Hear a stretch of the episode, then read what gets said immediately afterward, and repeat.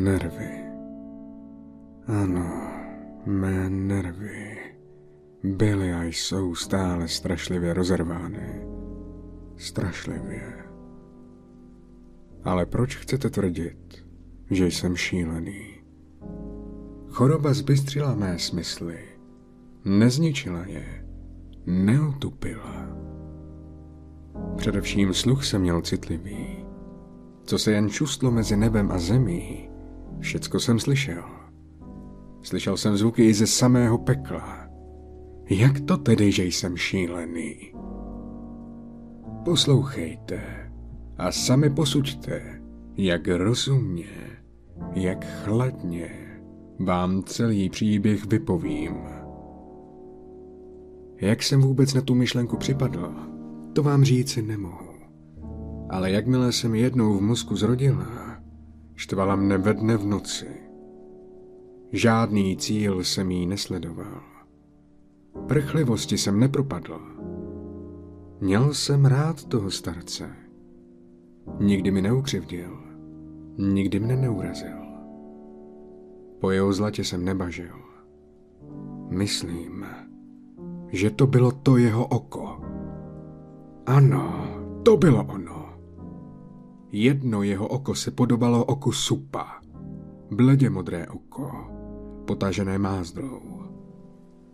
Kdykoliv se na mne upřelo, krev ve mně stuhla. A tak jsem se pozvol na krok za krokem, odhodlával vzít starci život. A oka se jednou provždy zbavit. A teď jsme u toho.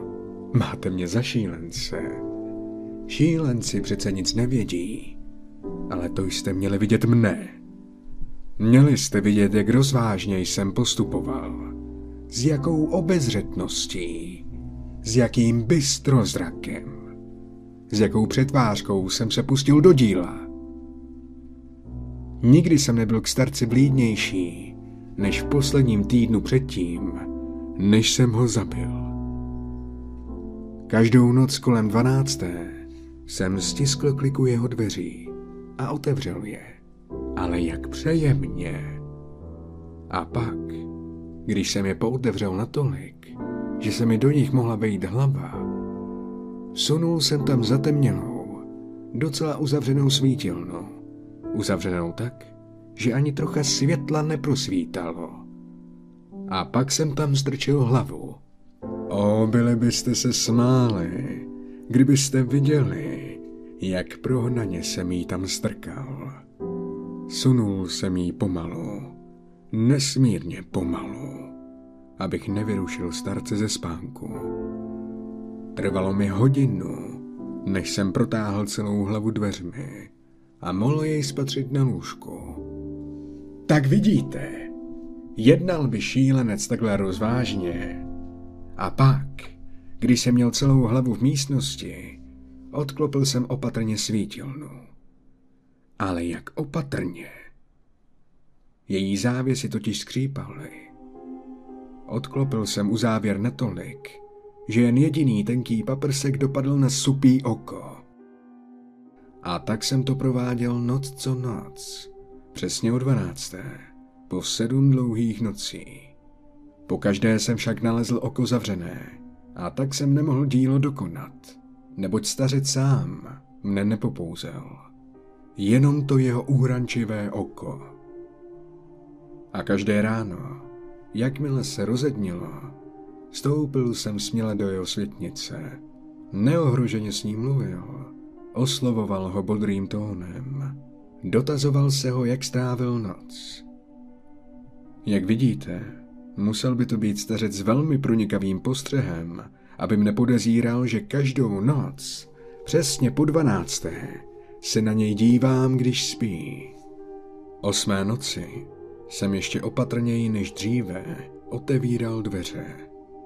Minutová ručička na hodinách se pohybuje rychleji, než se pohybovala moje ruka. Až do této noci jsem si plně neuvědomoval rozsah svých schopností, svého důvtipu. Teď jsem sotva ovládal pocity triumfu. Jen si představte, kousek po kousíčku otvírám dveře a on nemá potuchy o mých tajných skutcích a záměrech. Při tomto pomyšlení jsem se spokojeně zachechtal a je docela možné, že mne slyšel, neboť se náhle jako v úleku na lůžku pohnul. Teď si třeba myslíte, že jsem ustoupil. Ba ne. V jeho pokoji byla černočerná tma. Okenice tu ze strachu před lupiči pevně zavíraly. A tak jsem věděl, že nemůže vidět škvíru ve dveřích, které jsem neúprosně sunul dovnitř. Již jsem měl hlavu uvnitř pokoje a právě jsem se chystal otevřít svítilnu, když palec uklouzl po plechovém uzávěru. Stařec se na posteli pruce zpřímil a vykřikl. Kdo je tu? Zůstal jsem bez hnutí. Mlčel jsem. Po celou hodinu jsem nepohnul jediným svalem a za tu dobu jsem ho neslyšel uléhat. Stále seděl vzpřímený na lůžku a naslouchal. Právě tak, jako já jsem noc co noc naslouchal. Šelestu úmrlčích hodinek ve dřevě stěn. Tu jsem zaslekl slabý sten a věděl jsem, že je to sten smrtelného děsu. Nebyl to sten bolesti nebo žalu, o nikoli. Byl to hluboký, zdušený zvuk, který vychází z hlouby duše přemožené hrůzou. Znal jsem dobře ten zvuk. Nejednou v půlnočním čase, když celý svět spal, vydral se z mé vlastní hrudi a svým ohavným echem znásobil hrůzu, která mne zachvacovala. Jak pravím, znal jsem dobře ten zvuk. Věděl jsem, jak starci je a litoval jsem ho. Třeba, že v skrytu duše jsem se pochechtával. Věděl jsem, že je vzhůru od prvního nepatrného klapnutí, po něm se otočil v posteli. Od té chvíle se v něm zmáhal strach. Jistě si namlouval, že se nemá čeho bát, ale marně. Říkal si, to nic není, to je jen vítr v komíně, jen myška přešla po podlaze, nebo to jenom cvrček vrznul křidélkem. Ano, těmito výmysly se snažil utěšit, ale již poznal, že je všechno marné. Všechno marné, neboť smrt se přikradla. Již ho obstoupila svým černým stínem, již svírala svou oběť. A neblahou mocí nezřeného stínu dala mu tušit, třeba že neviděl ani neslyšel, dala mu tušit, že moje hlava je v místnosti. Když jsem dlouho velmi trpělivě čekal a nezaslechl, že uléhá, odhodlal jsem se poutevřít ve svítilně úzkou, uzoučkou škvírku. Nedovedete si představit, jak potají, jak neslyšně jsem jí otvíral, až z ní konečně vyšlehl jediný širý paprsek, pavoučí nitka a dopadl na supý oko. Bylo otevřené. Do kořán. Do kořán otevřené. A jak jsem na ně hleděl, rostla ve mně zloba. Viděl jsem naprosto zřetelně tu matnou modř, přetaženou ohyzným šlojířem a mrazilo mne až v morku kostí. Jinak jsem však ze starcovy tváře či těla neviděl zhola nic, neboť jsem namířil paprsek jakoby pudově, přesně na proklatý bod. No a teď. Neřekl jsem vám, že to, co si milně vykládáte jako šílenství, jsou pouze zbystřené smysly. No a teď, povídám, mi k uším dolehl hluboký, dutý, spěchavý zvuk, jako tikot hodinek zabalených do bavlnky. Tento zvuk jsem také dobře znal. Byl to tlukot starcova srdce. Vydrážďoval můj hněv, tak jako údery na buben pohánějí vojáka k odvaze. Přesto jsem se ovládla a zůstal sticha na místě. Sotva jsem dýchal.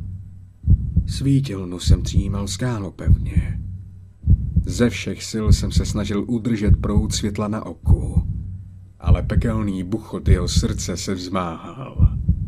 Vteřinu za vteřinou bušilo rychleji a rychleji, silněji a silněji.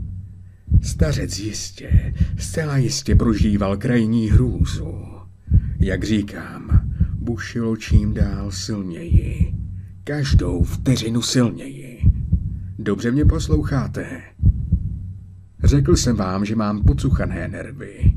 Také, že mám. A tenhle nekalý zvuk mě teď v nejhlubší půlnoční hodině, tom děsivém tichu starého domu, vydráždil grůze, kterou jsem už nemohl zvládnout. A přece jsem to ještě několik minut vydržel a klidně stál dál. Avšak buchot sílil. Ještě sílil. Myslel jsem, že mu srdce musí puknout. A tu mě přepadl nový strach. Ten zvuk přece uslyší soused. Starcová hodina udeřila. Zařval jsem. Do kořán jsem odklopil svítilnu a skočil do místnosti. Vyrazil jediný skřek. Pouze jediný. V jsem mu strhl na zem a předráčil na něj těžkou postel. Když jsem spatřil, že se mi dílo podařilo, radostně jsem se usmál. Avšak ještě po mnoho minut se ozýval tlumený tlukot starcova srdce. To mě už nerozčilovalo. Stěnou ten zvuk nepronikne. Konečně to přestalo. Stařec byl mrtev. Odsunul jsem postel a prohlédl si mrtvolu. Ano, ano, byl mrtev. Na dobro mrtev. Položil jsem mu ruku na srdce a dlouho jí tam držel. Netlouklo. Byl na dobro mrtev. Jeho oko mě už trápit nebude. Jestliže si dosud myslíte, že jsem šílený, pak si to přestanete myslet, až vám vylíčím, jak prozíravě jsem si počínal, abych ukryl mrtvolu. Noci válem ubývalo. Pracoval jsem chvatně, ale v tichosti. Nejprve jsem tělo rozsekal. Odřízl jsem hlavu, pak ruce a nohy. Pak jsem z podlahy světnice vytrhal tři prkna a vše jsem uložil mezi fošny. Pak jsem prkna zasadil zpět tak chytře, tak obratně, že by žádné lidské oko, ani to jeho, nemohlo odalit sebe menší chybičku. Nebylo třeba nic omývat. Nebyla tu jediná skvrnka. Nikde kapička krve. Předtím jsem se měl zvlášť na pozoru. Všecko steklo do čperu. Když jsem skončil tuto práci, byly čtyři hodiny a dosud tma jako o půlnoci.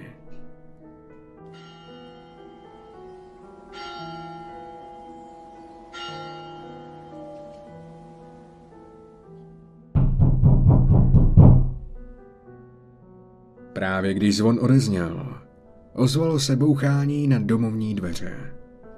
Šel jsem dolů otevřít s lehkým srdcem, neboť z čeho bych teď měl mít strach.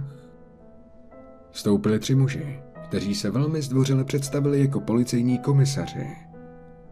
Soused prý během noci zaslechl výkřik. To vzbudilo podezření, že se stalo něco nekalého. Do policejní úřadovny přišlo hlášení a tak prý oni, komisaři, byli vysláni, aby prohledali dům. Usmál jsem se, neboť čeho bych se bál. Pozval jsem pány dál. Výkřik, řekl jsem, byl můj vlastní výkřik ze spaní. Podotkl jsem, že stařec není přítomen. Odjel na venkov. Provázal jsem návštěvu po celém domě. Vybídl jsem je, aby se dali do pátrání. Aby pátrali dobře. Posléze se mi zavedl do jeho pokoje. Ukázal jsem jim jeho drahocenosti. Byly bezpečně uloženy, netknuty. Opojen sebe důvěrou, přinesl jsem do pokoje židle a naléhal na úředníky, aby si zde po té námaze odpočali. A pak, stržen svým skvělým triumfem k závratné odvaze, postavil jsem vlastní křeslo právě na místo, pod nímž ležela má oběť.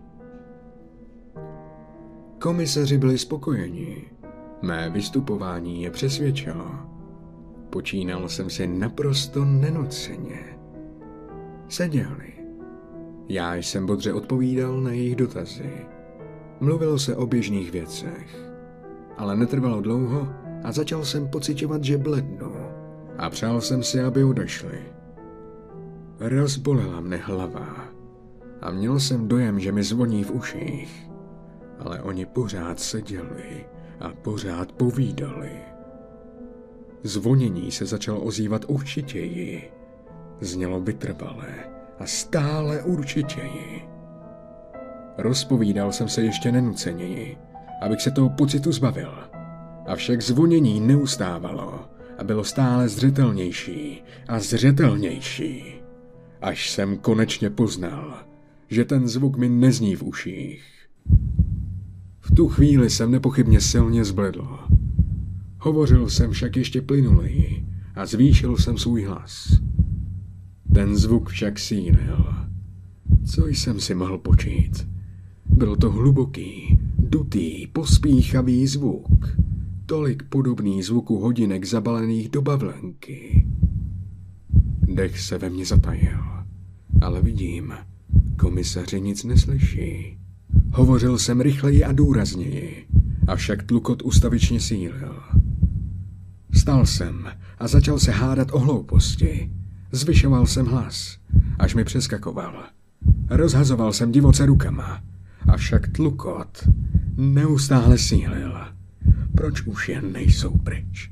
Pobíhal jsem po místnosti. Dupal, jako by mne poznámky těch lidí vydrážďovaly k hněvu. Avšak tlukot ustavičně sílil. Můj bože, co jsem měl dělat? Zuřil jsem, běsnil, proklínal. Popadl jsem židli, na které jsem seděl a rachotil s ní o podlahu. Ale tlukot přehlušoval i to a nepřetržitě sílil. Stoupal výš a výš a ti muži se stále bezstarostně baví a usmívají. Je to možné, že to neslyší? Všemohoucí bože, ne, ne, oni to slyší, mají podezření. Oni to vědí a posmívají se mé hrůze. To jsem si tehdy pomyslel a stále si to myslím, ale vše bylo lepší než tato muka. Vše bylo snesitelnější než tento výsměch. Již jsem nemohl snášet jejich pokrytecké úsměvy. Cítil jsem, že musím vykřiknout, anebo zemřu.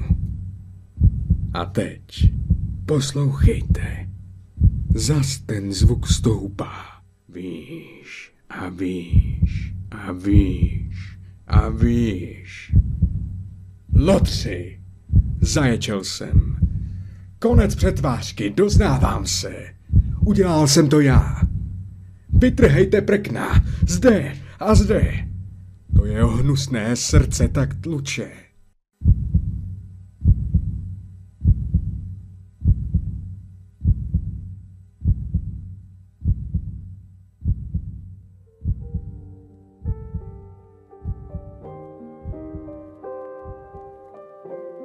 Zdravím všechny stalkery a doufám, že se vám povídka od Poua líbila. Pokud ano, dejte like a napište komentář, jakou další povídku od Poua byste chtěli příště. A pokud si tu nový a máš rád strašidelné povídky nebo creepypasty, no, vlastně to vyjde na stejno, rozhodně klikni na odebírat a nejlíp taky na zvonek. Díky tomu ti neujde další nová povídka. Pokud bys mě chtěl podpořit a získat za to skvělé výhody, tak je to možný na stránce Patreon. Odkaz najdeš v popisku pod videem. Děkuju takto už šesti patronům. Aliesto, Sandrixovi, Julikort, Oldze Smržový, René Bobakovi a René Hriánovi. Děkuju moc. Já se s váma loučím a přeju pěkný zbytek dne či noci. Mějte se.